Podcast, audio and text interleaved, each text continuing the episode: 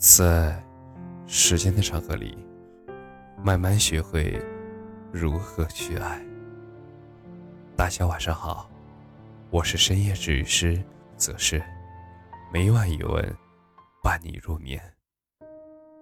消息可以撤回，但是喜欢你却不能。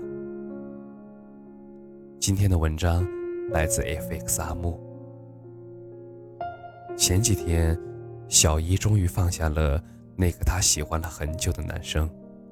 这么多年以来，她一直以朋友的身份陪在那个男生的身边，一起吃饭，一起打游戏。男生失恋的时候，会找她一起喝酒，聊到半夜。小姨加班到很晚，那个男生也会来接她。但是这种说不上是恋人。说是朋友，又太过于热情的关系，一直维持了很多年。我问他说：“都这么久了，突然放下，会有些不舍吗？”小姨回答说：“当然会有了，但是一直没有合适的机会。”春节上班没几天，男生和女友分手了。晚上在微信上找小姨聊天说。能够遇见一个彼此喜欢并且合适的人，真的好难啊。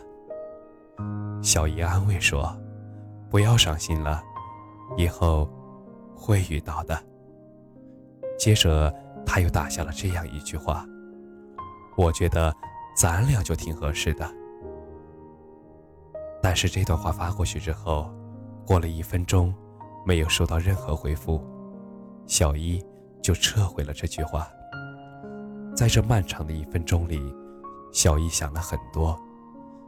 刚才还在正常聊天的人，怎么突然就不回复消息了？他是不是不知道怎么回复我？还是说这么多年，他一直不知道我的心思？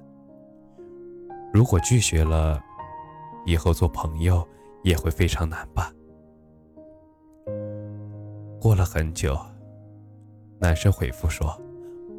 我刚才接水去了，你撤回了什么？小一说：“没什么，不过是不小心打错了一个字罢了。”就这样快速的跳过了这个问题。小一不清楚男生是真的去接水了，还是假的，没有看见。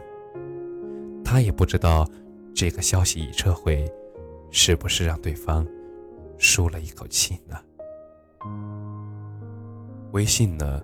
出了很多功能，但是最有意思的，就是这个撤回功能了。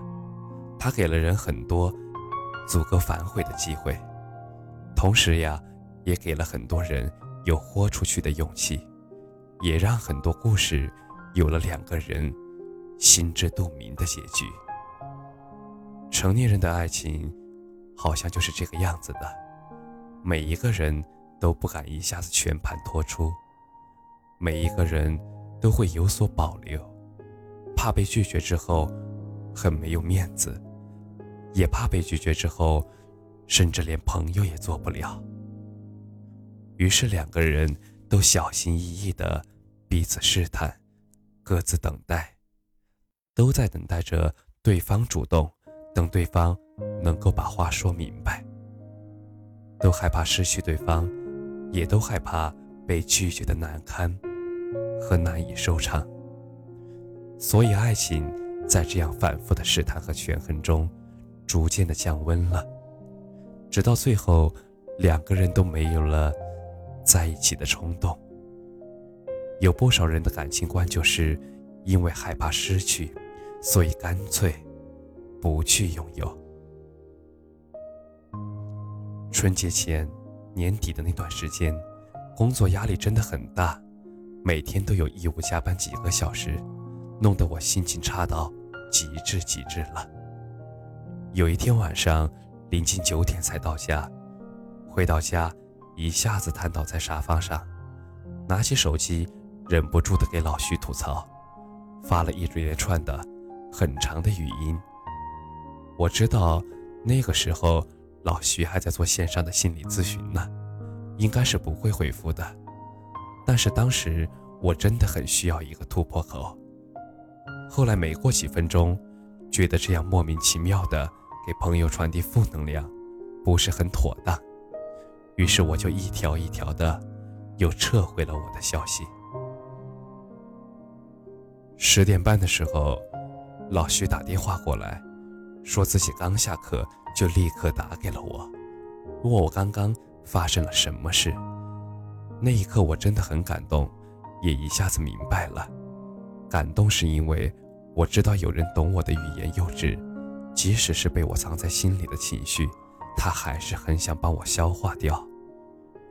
明白是因为那些看起来可以被撤回的。无用的消息，那些在意你的人，会在这些无用的消息里判断你的心情，安抚你的情绪；而那些不在意你的人，他们不是没有看见，而是选择了视而不见。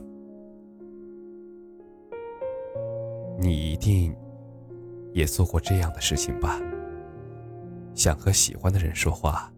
但是又不知道该说些什么，于是就乱七八糟的发了很多无聊的句子过去，然后又马上的撤回。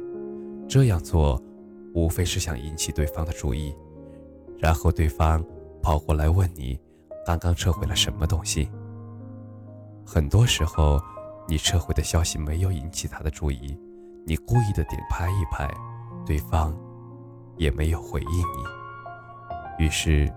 你只能安慰自己说：“本来撤回的话，也是些没有必要的话。”但是，你心里面清楚，在意你的人，蛛丝马迹他都会看见；不在意你的人，看见了，他也会视而不见，他也会自动忽略的。我在一首歌的热评里看到过这样一段话。其实你的暗示他都明白，你的潜台词他也都懂，他无动于衷，真的不是欲擒故纵，他只是不喜欢你罢了。有些话说出来觉得多余，就算了吧，不说了。那些藏在撤回消息里的情绪和真假，我就当什么也没有发生过。而你，就当什么也没有看见吧。感谢你的收听，晚安。